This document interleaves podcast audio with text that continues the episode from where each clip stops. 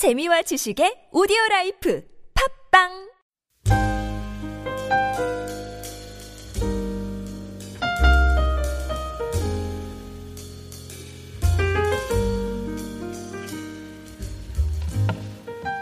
오늘 주일 2부 예배 나오신 여러분들 한 사람 한 사람을 주님의 이름으로 사랑하고 축복합니다. 어, 계속해서 여호수아 말씀을 가지고 1장부터 7장까지 쭉 이어서 가고 있기 때문에 예, 오늘 처음 나오신 분들은 조금 연속성이 없을지도 모르겠지만 에, 오늘 말씀 가운데 또 하나님의 특별한 은혜가 여러분들에게 있기를 어, 소원하는 마음입니다. 에, 오늘 말씀의 제목이 하나님의 임재가 인생을 바꾼다 그런 제목입니다. 여러분들 오늘 지금 뭐 하고 있죠? 예배 드리고 있죠. 예배가 여러분들의 인생을 바꾸어 주나요? 아니, 예배가 여러분들의 인생을 바꾸어 주셨나요? 저는 우리 크리스찬들에게 정말 중요한 것이 있는데 그것은 예배에 성공하는 것이라고 생각해요. 그럼 예배의 성공은 무엇일까요? 예, 토미 텐이라고 하는 사람은 어, 이런 말을 했습니다. 그의 책에서 예배에 관한 책에서 이런 비유를 들고 있는데 어, 자기 딸이 어렸을 때 한 대여섯 살 무렵에 딸을 데리고 엘리베이터에 탔답니다. 어, 처음에는 괜찮았는데 사람들이 이렇게 막 들어오기 시작하면서 어, 어른들에 의해서 이 딸 아이의 시야가 가려졌어요. 어, 아이가 무서워서 웁니다. 그때 토미 테니는 자기 딸을 이렇게 들어 어, 올려줍니다. 에, 아빠의 얼굴의 높이에 올라간 딸은 이제 밖을 바라보며 울지 않습니다. 더 이상 무서워하지 않습니다. 왜냐하면 아빠의 눈에서 세상을 보게 되었기 때문입니다. 토미테니는 예배를 이렇게 이야기합니다. 여러분들이 예배를 드릴 때 여러분들의 생각이 하나님의 생각으로 바뀌는 것, 그것이 예배입니다. 만일 여러분들이 오늘 예배를 드리고 나가는데 여러분들의 생각이 바뀌어지지 않고 여러분들이 가지고 있었던 생각 그대로 가지고 나간다면 여러분들은 예배에 실패한 사람입니다. 그래서 오늘 우리는 어, 심각하게 우리의 신앙의 질문을 던져야 합니다. 나는 예배의 성공자인가? 어, 성경은 우리들에게 이 예배에 대해서 또 이런 표현을 씁니다. 하나님의 임재, 하나님이 이곳에 함께 하신다. 어, 그 미국의 유명한 미래학자가 있습니다. 레너드 스윗이라고 하는 어, 신학자인데 그 사람의 책에 보면 어, 이런 이야기가 나옵니다. 어떤 노신사가 어, 상점에 이렇게 들어가게 돼. 이거 심각한 얘기 아니고 조크입니다. 여러분들이 반응을 잘 보이세요. 어, 상점 안에 들어갔는데 무섭게 생긴 큰 개가 이렇게 앉아 있는데 그 옆에 어, 어린아이가 너무나 평안하게 앉아 있는 겁니다. 무서웠는데 아, 이 노신사가 아이에게 묻습니다. 얘야, 이 개 문이 안 문이? 그랬더니 안 무는데요. 그래서 이 사람이 이렇게 그 상점 안으로 들어가며 큰 개를 이렇게 쓰다듬으려고 하는데 개가 꽉 물었습니다. 어, 이 신사가 아이에게 이야기합니다. 야, 너희 개 안 문다며? 그랬더니 아이가 이게 우리 개 아닌데요? 라고 대답을 했어요. 그 노신사는 왜 이 개가 그 아이의 개라고 생각을 했을까요? 옆에 앉아 있었기 때문입니다. 아, 또 하나의 이야기입니다. 한국에는 아파트들이 참 많잖아요. 어, 거의 모든 아파트에 엘리베이터가 있습니다. 한 아이가 엘리베이터에 탔고요. 올라가려고 하는데 다른 사람들도 들어옵니다. 아, 빨리 올라가야 되는데 이 아이가 열린 버튼을 계속 누르고 있는 거예요. 어, 사람들이 얘야 올라가야지. 근데 얘가 열린 버튼을 누르고 엄마를 부릅니다. 엄마, 빨리 와. 엘리베이터 왔어. 또 엄마가 안 오는 거예요. 아이가 또 부릅니다. 엄마, 엘리베이터 왔다니까. 사람들이 화가 나기 시작했어요. 애가 너무 버릇이 없구나. 그런데 엄마가 막 뛰어오면서 아이에게 와서 아이를 혼냅니다. 너 엄마가 이렇게 하지 말라 그랬지. 사람들이 이렇게 생각하는 거예요. 아, 그래도 엄마는 아이를 잘 교육시키는구나. 너 엄마가 뭐라 그랬어? 어? 엘리베이터가 뭐야? 엘리베이터. 네. 네. 그때 사람들의 기대가 깨지는 거죠. 여러분 이런 생각 해보셨어요? 여러분들이 주일날 예배를 드리는 것으로 인해 사람들은 여러분들을 크리스찬이라고 생각합니다. 이 예배 자리에 있는 것으로 하나님을 믿는 사람이라고 생각하는데 어느 순간 우리를 향한 그 기대들이 다 깨어집니다. 예배를 드리는데 하나님의 임재가 없는 거예요. 하나님의 함께 하심이 우리를 가운데 없는 겁니다. 하나님의 임재가 없는 예배를 드리는 우리들만큼 불행한 사람은 없습니다. 왜냐하면 하나님의 능력이 우리들 가운데 없기 때문입니다. 계속해서 여호수아의 말씀을 나누고 있습니다. 출애굽한 이스라엘 백성들이 가나안 땅으로 들어가는 그 과정에서 하나님은 여우수아를 리더로 새롭게 세워 주셨고 또 요단강을 건너게 하셨어요. 마치 홍해를 건널 때 홍해가 갈라지는 것처럼 요단강이 갈라지게 하셨어요. 아, 이스라엘 백성은 그 요단강을 건너고 나서 바로 그들 눈앞에 있는 여리고성을 앞에 두고 아, 이제 승기를 잡았어요. 이제 바로 가서 전쟁을 해서 이기면 되는 겁니다. 누가 봐도 지금 사기가 충천에 있을 때 전쟁을 해야 하는 혹이었어요. 그런데 오늘 본문 말씀에 하나님께서 이스라엘 백성에게 뭐라고 말씀하시냐면 너희 모든 남자들은 할례를 받아라. 여러분 할례가 뭔지 아시죠? 이스라엘 백성들이 출애굽하기 전에 하나님께서 모든 남자들은 할례를 받으라고 했어요. 이것은 상징적인 의미입니다. 할례를 받음으로 인해서 다른 어떤 민족도 할례를 받지 않는데 너희들이 할례를 받는 것은 너희가 나를 믿는 백성이다라는 표식입니다. 그런데 40년 광야를 지나는 동안 그들이 광야에서 할례를 받을 수가 없었어요. 오늘 성경은 뭐라고 이야기하냐면 40년 동안 할례를 받았던 모든 세대가 지나갔고 이제 새로운 땅으로 들어가려고 하는데 너희들이 할례를 받아라. 여러분 성인 남자가 지금처럼 의료 시설이 있는 때도 아니고 할례를 받는다고 하는 것은 적어도 학자들에 의하면 일주일 정도 움직일 수 없는 상태를 의미합니다. 아, 그 당시에 가장 강력한 성읍 여리고성을 앞에 두고 이스라엘 백성들이 전투력을 상실하는 겁니다. 우리가 성경을 너무 쉽게 보고 있지만 하나님께서 이스라엘 백성들에게 너희들 할례를 받아라라고 하는 이 말씀은 그들의 삶에 너무너무 중요한 일이었어요. 그런데 하나님은 왜 그 커다란 적을 앞에 놓고 그 성을 앞에 놓고 이스라엘 백성에게 할례를 받으라고 말씀하셨을까요? 너희들이 그 땅을 차지하는 것보다 더 중요한 것이 있다. 뭐냐면 너희가 나의 백성인 것을 보이라는 거예요. 오늘 예배를 드리는 여러분들에게 하나님께서 하시는 가장 큰 명령이 무엇일까요? 너희들이 예배를 드렸어? 너희들이 예배를 드리고 세상으로 나아가게 될 텐데 세상은 전쟁터야. 그런데 너희들이 보여야 되는 게 있어. 무엇이냐면 너희가 나의 백성인 것을 보여줘. 여러분 놀라운 일은요 성경에 자세히 기록되어 있지 않지만 이스라엘 백성들이 할례를 받고 난 후 여리고성에 들어가기 전 일주일 기간 동안 아무도 이스라엘 백성을 침략하지 않았다는 거예요.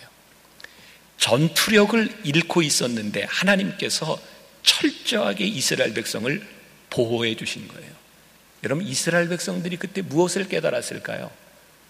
하나님께서 할례를 받으라고 했을 때 그들이 하나님의 명령에 순종했을 때 그들을 지키시는 하나님을 경험해요. 여러분들이 예배를 드리고 예배자로 살아갈 때 여러분들이 무엇을 경험할 수 있을까요? 내 전투력을 다 상실했는데 우리를 지키시는 하나님을 경험해요. 여러분들이 하나님의 백성임을 여러분들이 선포한다고 하는 것은 이제 하나님께서 우리를 지키신다는 거예요. 어, 지난 주간 어, 예배에 참석하지 않은 분들은 이 이야기의 맥이 끊어질지도 모르지만 그건 안, 안 참석한 여러분들 탓이니까 제가 설명은 안 합니다. 저는 늦게 은혜를 받았어요. 목사가 되고 나서 은혜를 받았어요. 여러분, 은혜를 받지 않고도요, 목회합니다. 어, 저는 그랬어요. 제가 은혜를 받고 난 후에 하나님이 나를 사랑하신다고 하는 믿음의 고백을 하고 난 후에 정말 제 삶은 한꺼번에 변한 사람이거든요. 저는 이제 군목 시절에 은혜를 받았는데 아, 제가 군목 2년 차 때였어요. 초등학교 6학년 동창 아, 제가 성동구에 있는 동명 초등학교를 나왔어요. 6학년 1반. 그때 저와 함께 학교를 다녔던 동창들이 담임 선생님을 모시고 동창회를 냈어요. 지금까지 우리 동창들이 모여요. 30여 명 정도 반창회로 모입니다. 한국에 이런 예가 없대요. 그런데 선생님을 모시고 이렇게 반창회를 했는데 저는 목사가 됐고요. 제 친구 중에 하나는 일찍 뭐 사법고시를 패스하기도 하고 또 의사가 되기도 하고 이렇게 명동에서 이렇게 모여서 식사를 했어요. 선생님이 참 멋진 말씀을 하셨어요. 내가 너희들을 위해 투자한다. 그러면서 밥을 사주셨고요. 선생님이 가시고 난 다음에 어, 우리 친구들이 2차를 가자 그랬어요. 어, 제가 어제 제 이야기를 하면서 저는 노는 거를 참 좋아했다. 노름도 좋아하고 당구도 좋아하고. 근데 그렇게 노는 걸 좋아했지만 저는 술, 담배를 하지 않았어요. 술집에도 가보지 않았어요. 아직까지 나이트 클럽을 못 가봐서요. 저는 언젠가는 꼭 한번 가보고 싶어요. 궁금해요. 어떻게 생겼는지. 가보지를 못했어요. 근데 그때 친구들과 함께 이렇게 2차를 가는데 명동에 뒷골목으로 이렇게 가더니 어, 이렇게 지하로 내려가더라고요. 그래서 자리에 앉았더니 아가씨들이 하나씩 나와서 옆에 앉는 거예요. 제가 처음으로 경험해본 룸사롱이었어요. 아가씨들이 이렇게 옆에 와서 앉았는데 저는 그때 은혜를 받고 마음이 뜨거웠거든요. 제가 할 수 있는 일이 무엇일까? 아, 저는 전방에서 나와서 겨울에 장교들이 있는 입는 항공 잠바를 이렇게 입고 있었는데 그 잠바를 입으면 뭐 계급장이고 이게 병가 마크가 다 가려져 있습니다. 그때 아가씨가 제 옆에 앉았을 때 제가 그 항공 잠바를 딱 벗었어요. 아, 제가 중위 계급장과 십자가 병가 마크가 딱 나타났어요. 제가 옷을 벗으며 그랬습니다. 나 목사입니다. 아, 그 순간 룸사롱의 분위기가 쏴 해졌어요. 그때 제가 참 흥미로웠던 것은 제가 술자리를 끝까지 지키고 있었는데 어, 저에 대해서 아무도 시비를 거는 술을 권하는 사람이 없었다는 거예요. 저는 군 생활을 하면서 저는 연대 참모로 군종 참모로 지내면서 어, 회식 자리에 그때는 폭탄주가 참 유행했고요. 충성주라는 것도 있어서 뭐 남자들도 다 그런 경험을 해봤을 거예요. 냉면 그릇에다가 소주를 가득 붓고 어, 그리고 대대 참모들이 이렇게 마시고 마지막 대대장까지 가면 다 끝나서 딱 털어서 떨어지면 안 돼요. 남으면 다십니다. 그게 충성주예요. 그런 술자리, 참 많은 술자리를 저는 한 번도 빠지지 않고 그 자리를 지켰습니다. 제가 은혜를 받고 난 후에 제 마음 가운데 아, 내가 하나님의 사람으로서 목사로서 이 세상 가운데 내 자리를 지켜야 된다고 생각했어요. 아, 은혜를 받고 났을 때제 아, 삶에 제가 속한 삶의 자리에서 나는 예배의 삶을 살아야 되겠다라고 생각을 했어요. 이건 저에게만 해당하는 이야기가 아니라 오늘 예배를 드리는 여러분들 모두에게 해당되는 이야기입니다. 이스라엘 백성들이 가나안 땅에 들어가기 전에 하나님께서 그들에게 원하셨던 것은 이 세상 너희들이 싸워야 되는 저 커다란 적들 여리고성을 앞에 두고 너희가 나의 백성인 것을 선포하라. 그런데 참 놀라운 것은 그들이 하나님의 백성임을 선포하는 그때 그들은 가장 연약한 존재가 되었다는 거예요. 할례를 받고 전쟁을 할 수 없는 상태. 그 상태에서 하나님은 이스라엘 백성들을 붙잡아 주시기 시작했어요. 저는 우리들에게 이 할례를 행하는 우리들의 삶에 크리스찬임을 선포하는 그런 기회들, 그런 순간들이 우리들에게 필요하다고 생각하는데 오늘 우리가 읽었던 본문 말씀 4절과 5절 말씀을 제가 다시 한번 봉독해 드립니다. 여호수아가 할례를 시행한 까닭은 이것이니 애굽에서 나온 모든 백성 중 남자 곧 모든 군사는 애굽에서 나온 후 광야길에서 죽었는데 그 나온 백성은 다 할례를 받았으나 다만 애굽에서 나온 후 광야길에서 난 자는 할례를 받지 못하였습니다. 하나님께서 이스라엘 백성에게 가나안 땅에 축복을 주시는데 하나님께서 원하셨던 것은 언약의 회복이었어요. 제가 어제 그제 말씀을 전하면서 여러분들에게 참 많이 했던 이야기가 있습니다. 여러분들에게 하나님의 사람으로서의 흔적이 있습니까? 여러분들의 삶에 하나님의 사람으로 살아가며 여러분들이 입었던 스티그마, 여러분들의 상처가 있습니까? 여러분들이 하나님의 사람으로 살아가기 때문에 이 세상에서 손해보았던 일들이 있습니까? 그 상처, 그 흔적이 앞으로 우리들이 크리스찬으로서 하나님의 사람으로 살아가는데 우리의 인생을 붙들어 주는 것입니다. 오늘 이 할례는 굉장히 중요한 영적인 의미를 가지고 있는데 재작년에 한옥 목사님 여기 오셨었죠. 한옥 목사님은 저하고 이렇게 의형제처럼 지내는 목사님인데 그 한옥 목사님이 쓴 책에 이 할례 광야에서 이들이 받았던 이 할례를 이렇게 표현하더라고요. 영적 숨 고르기.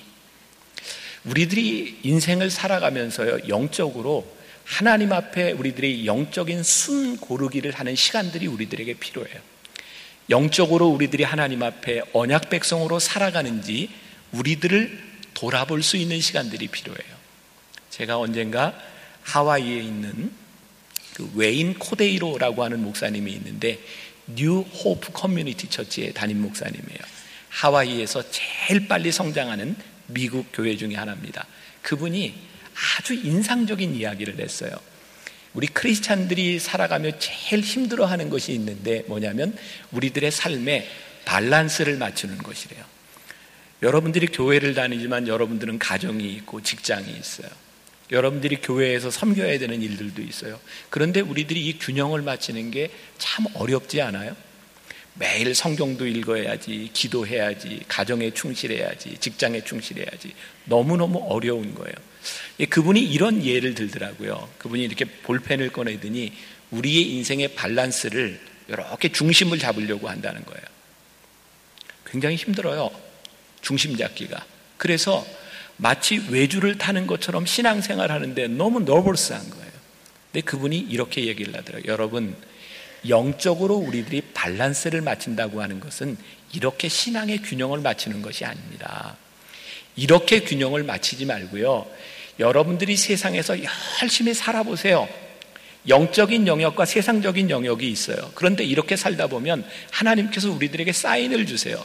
네가 지금 영적으로 침체되어 있다. 그러면 여러분들의 삶의 영역을 이렇게 옮겨 보세요. 밸런스를 잡는 것이 여러분들의 신앙의 균형을 잡는 것이 아니라 여러분들의 삶에 영적으로 민감한 것입니다. 말씀을 읽는, 읽는 것이 부족하다고 생각할 땐 말씀을 붙잡으세요. 이렇게 살아가다가 내가 가정에, 가정에게 소홀하다는 생각이 든다면 그 다음엔 가정에 충실하세요. 하나님은 우리들의 모든 순간에 함께 하시는 분인데 중요한 것은 우리들이 영적으로 민감하지 않다는 겁니다. 저는 오늘 이 할례를 받으라고 하는 것은 하나님께서 이스라엘 백성들이 가나안 땅에 들어가기 전에 너희들의 영적 균형을 맞추라 이런 말씀으로 이해를 해요. 아마 오늘 여러분들이 이 말씀을 들으며 여러분들의 삶의 영적으로 균형을 잡아야 될 일들이 참 많이 있다고 생각합니다. 우리들이 하나님의 음성에 귀 기울이고 예배의 성공자들이 되는 것은요, 우리들의 삶의 영적 할례, 영적 균형을 맞추는 거예요. 자, 이스라엘 백성이 할례를 받아요. 이제 사람들이 모두 압니다. 이들이 하나님께 속한 자라는 것을. 하나님이 무엇을 제일 기뻐하실까요? 하나님은 우리가 하나님의 자녀인 것을 선포하는 것을 제일 기뻐하세요. 제가 우리 교인들에게 하는 이야기입니다. 여러분, 중국집에 가서 음식을 시킬 때 여러분들 늘 고민스럽죠. 짜장면을 먹을까, 짬뽕을 먹을까. 이건 우리 인생의 끝까지 딜레마입니다. 아주 뭘 먹어야 될지 몰라. 근데 어쨌든 뭐 중국집에서 음식을 시킬 때 뭐 짜장면 주세요, 짬뽕을 주세요, 뭐든지 할 수 있지만 한번 이렇게 주문을 해보세요. 저 애틀란타 연합 장로교회 교인이에요. 저 집사거든요. 짜장면 하나 주세요. 이렇게 한번 주문을 해보세요. 그러면 짜장면이 조금 늦게 나와도 인내합니다. 여러분들이 옷을 사러 옷집에 가서도 저 애틀란타 연합 장로교회 장로입니다. 라고 여러분들의 신분을 밝히고 옷을 고른다면 여러분들은 조금 더 예의 있는 사람이 됩니다. 우리가 하나님의 사람인 것을 우리들이 선포하는 순간 우리는 하나님의 자녀가 되어 갑니다. 문제는 우리들이 담대하게 하나님의 자녀임을 선포하지 못한다는 거예요. 할례는 너희들이 내 자녀인 것을 선포하라는 거예요. 여기 있는 남자분들 혹시 반지들을 끼고 계시나요? 어, 제가 반지를 끼는 이유는 제가 반지를 안 끼면 혹시 총각으로 오해할까봐 제가 이제 반지를 이렇게 늘 어, 끼고 다녀요. 반지를 끼는 이유는요, 딱 한 가지입니다. 이것은 내가 한 여자에게 속했다고 하는 것을 의미하는 상징입니다. 그래서 저는 남자들에게 꼭 반지를 끼십시오. 여자도 마찬가지입니다. 요즘은 우리들의 핸드폰, 스마트폰을 딱 켜면 사진이 나옵니다. 거기에 저는 제 아내와 찍은 사진을 늘 넣고 다닙니다. 우리 아이들의 사진을 넣고 다닙니다. 어디 가든지 제가 이 스마트폰을 켤 때마다 나는 한 여자의 남편입니다. 우리 아이의 아빠입니다. 그것이 나를 지켜주는 겁니다. 저는 남자들에게 저희 교회에 있는 남자 사역을 하면서 남성 성경 공부를 하면서 이런 부탁을 합니다. 여러분, 출장을 가야 될 기회가 있다면 아내와 같이 가면 참 좋은 일인데 그런 환경이 잘 되지 않, 않습니다. 그러니 여러분들이 가방을 싸고 숙소에 가서 짐을 딱 풀었을 때 처음으로 나오는 것이 성경책이, 성경책이 되도록 짐을 싸십시오. 여러분들이 어느 곳에 가 있든지 짐을 열면 나는 하나님께 속한 자입니다. 라고 하는 것을 선포하고 내가 확증하는 것은 우리 신앙에 너무너무 중요한 일입니다. 오늘 하나님의 임재 그것은 그냥 되어지는 것이 아닙니다. 우리들이 하나님의 임재를 구하며 하나님의 임재를 원합니다. 그리고 내가 하나님께 속한 것을 우리들이 공포해야 되는 것입니다. 이제 이스라엘 백성은 이 할례를 통해서 가나안 땅에 들어갑니다. 하나님은요, 참 인격적인 분이세요. 여러분, 우리가 하나님을 인격적으로 믿지 않으면요, 우리는 일방적으로 하나님을 믿습니다. 하나님이 우리들에게 인격적이라고 하는 분명한 이유는 하나님께서 이스라엘 백성들에게 할례를 명하셨다는 거예요. 그럼 인격적이라고 하는 게 뭘까요? 저는 자랄 때 저희 아버님이 저희 사남매를 키우시면서 이런 얘기를 참 많이 하셨어요. 너희들 인격적으로 이야기할 때 들어. 말을 안 듣잖아요. 인격적으로 얘기할 때 들어. 요게 마지막 신호입니다. 요 인격적으로 얘기할 때 들어 했는데 요것을 안 들으면 어떤 일이 일어나냐면 비인격적인 일이 일어나요. 뭐냐면 맞아요. 여러분, 하나님이 우리들에게 인격적이라고 하는 것은요, 하나님과의 관계 속에서 여러분들이 인격적인 관계를 벗어나면 하나님이 여러분들을 비인격적으로 대하십니다. 하나님이 우리와 관계 없는 분이라면 모르겠는데 하나님이 우리를 부르셔서 우리를 가나안 땅으로 인도하기 시작할 때부터 하나님은 우리들과의 관계 속에서 인격적인 만남을 갖기를 원하세요. 그래서요, 하나님은 때때로 우리를 위로하시기도 하고 우리를 질책하시기도 하세요. 지난주에 아, 어제 여러분들과 나누었던 여호수아 5장 9장 9절 말씀해 보니까 하나님께서 길갈에 이르러 너희들의 모든 수치를 다 떠나가게 하셨다. 여러분 하나님의 자녀로 믿음의 사람으로 살아가는데 우리들이 믿지 않는 사람들에게 수치를 당하고 우리들이 세상에서 어려움을 당할 때 하나님의 마음이 얼마나 아프실까요? 하나님의 자녀를 바라보는 하나님의 마음이 얼마나 아프실까요? 근데 하나님이 인격적이기 때문에 하나님은 참고 기다리시고 우리들과의 관계가 회복되었을 때 하나님께서 우리들의 모든 수치를 다 지나가게 하셨다는 거예요. 제가 오늘 여러분들에게 믿음으로 권면하고 싶은 거예요. 하나님께서 여러분들의 수치를 떠나가게 하실 거예요. 여러분들이 하나님의 자녀임을 여러분들이 확증할 때 하나님이 여러분들을 인격적으로 붙잡아 주실 거예요. 우리들의 삶의 부끄러움을 부끄러움으로 끝나게 하시는 것이 아니라 그 부끄러움을 우리들의 사명으로 하나님이 쓰시게 될 것이라는 거예요. 오늘 말씀 가운데 참 중요한 게 있어요. 이스라엘 백성들이 이제 가나안 땅에 들어가게 되거든요. 가나안 땅에 들어가서 그들이 할례를 밟고 이제 유월절 의식을 행해요. 이게 무슨 얘기냐면 그들의 삶에 예배가 회복되었다 이 말이에요. 여러분들 하나님의 축복의 땅에 들어가면 여러분들의 삶에 예배가 회복되고요. 또 하나는 만나가 그쳤더라라고 되어 있어요. 만나는요. 하나님께서 광야에서 왜 내려주셨을까요? 먹을 게 없었어요. 그래서 광야에서는 만나의 은혜가 필요한 거예요. 그런데 가나안 땅에 들어가서 그들이 농사를 짓고 소출을 얻게 되자 만나가 끝나요. 저는 참 우리 크리스천들 가운데 이해할 수 없는 것들이 있어요. 그런 얘기 참 많이 들어보셨죠? 여러분들은 언제 감사하냐고. 막 교회를 오늘 오는데 막 급하게 운전을 하고 오는데 교통사고가 났어요. 야, 근데요. 하나님이 보호해 주셔서 차만 찌그러지고 내가 안 다쳤어요. 너무너무 감사한 거예요. 그래서 감사원금해요. 근데 정말 신기한 건 교통사고가 안 나고 온 것에 대해서는 감사하지 않는다는 거죠. 참 신기하지 않아요? 교통사고 나고 안 다친 것은 감사한데 교통사고 안 난 것은 감사하지 않아요. 병 들었다 나은 건 감사한데 병 안 들고 사는 것에 대한 감사가 없어요. 여러분, 우리들이 감사하는 것, 우리들이 기적이라고 생각하는 대부분의 것들은요, 특별한 때 하나님께서 우리들에게 주신 은혜인데, 사실은 만나가 그친 것이 은혜예요. 만나가 그치고 그들이 그들의 소출을 먹을 수 있게 된 것이 은혜인데, 그들이 그것을 은혜로 생각하지 못하는 게 문제라는 거예요. 여러분들의 삶에 감사해라, 감사해라. 정말 감사할 일이 많은데 우리들이 그 감사를 잊고 어, 살아가는 거죠. 그래서 저는 정말 중요한 단어가 하나 있는데 일상의 영성. 우리가 정말 하나님의 자녀로 살아간다고 하는 것은 특별한 곳에 특별한 기적이 있기 때문에 감사하고 예배하는 것이 아니라 일상의 영성, 우리를 붙잡아 주시는 하나님의 은혜, 믿음의 추억을 가지고 살아가는 것.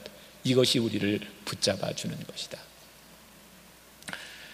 늦게 끝나면 트래픽이 심하다고 해서 제가 이제 말씀을 마무리를 하고 to be continue 3부 때 이어서 하려고 그래요. 제가 한 가지 이야기를 하고 어, 말씀을 어, 마무리할게요. 저는 요번에 참 군대 얘기를 많이 하네요. 제가 군대 이제 훈련을 받을 때 저는 훈련을 참 잘 받았어요. 어, 제가 운동을 참 좋아하는 사람이고 걷는 것도 아주 좋아해요. 제가 이제 장교 훈련을 받으며 마지막에 제일 힘들었던 게 200km 행군이었거든요. 저희 친구 목사 12명이 함께 군목으로 들어갔는데 그 중에 아, 일반 장교라고 하면 들어갈 수 없는 친구 둘이 있었어요. 둘 다 몸무게가 100kg가 넘는. 예. 그러니까 참 못 걸었어요. 그때는 제가 운동을 참 좋아했기 때문에 또 체력도 좋았고 제 친구 목사의 총도 들어주고 군장도 매주고 이러고 이제 걸어가는 거예요.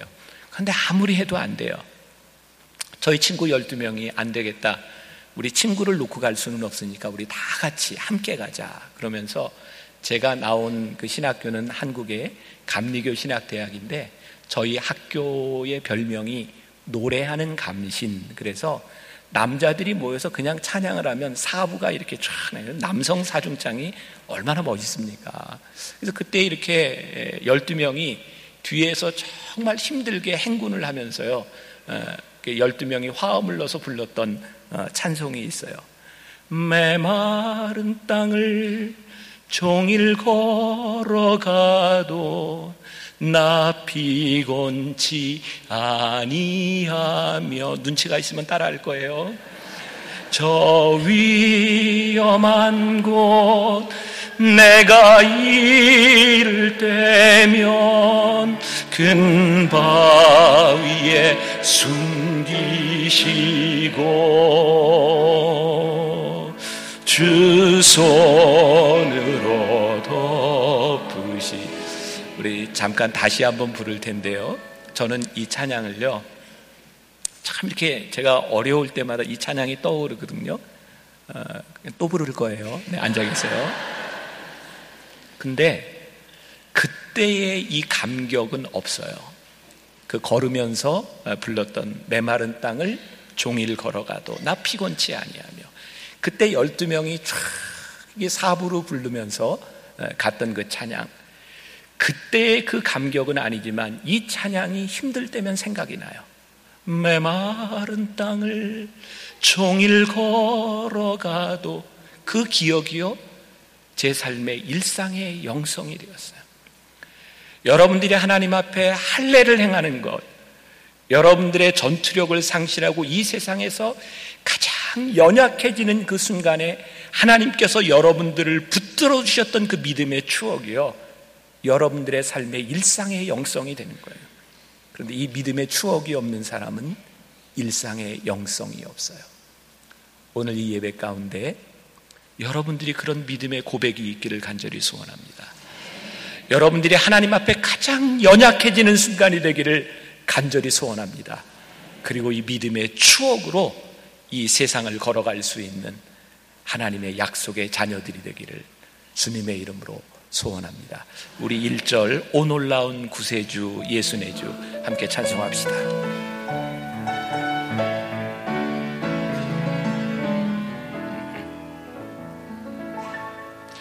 오 놀라운 구세주 예수네 참 능력의 주시로. 큰 바위 밑 샘솟는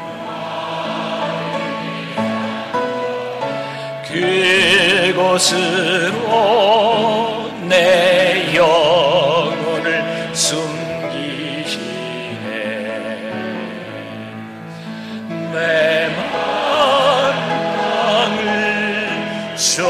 걸어가도 나 피곤치 아니하며 저 위험한 곳 내가 이를 때면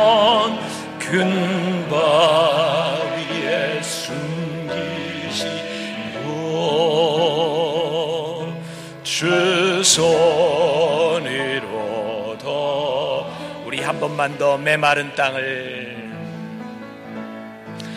메마른 땅을 종일 걸어가도 나 피곤치 아니하며 저 위험한 곳 내가 이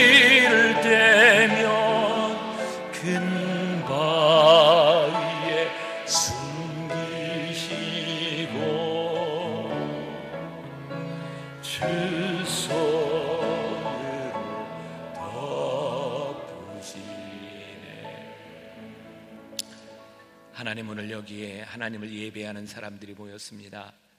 누군가는 메마른 땅을 걸어가고 있을지도 모르겠습니다. 내 힘으로는 감당할 수 없는 길을 가고 있는지도 모르겠습니다. 그런데 하나님은 우리들에게 이렇게 말씀하십니다. 다 내려놓아 보아라. 나를 의지하고 내가 나의 백성인 것을 선포해라. 내가 너를 붙잡아 주리라. 내가 너와 함께 하리라. 오늘 우리와 함께 하신 하나님의 임재와 함께 이 전을 나가게 하여 주옵시고 이 세상에서 우리를 붙잡아 주시는 하나님의 은혜를 간증할 수 있는 주의 백성들이 되게 하여 주옵소서. 예수님의 이름으로 기도했습니다.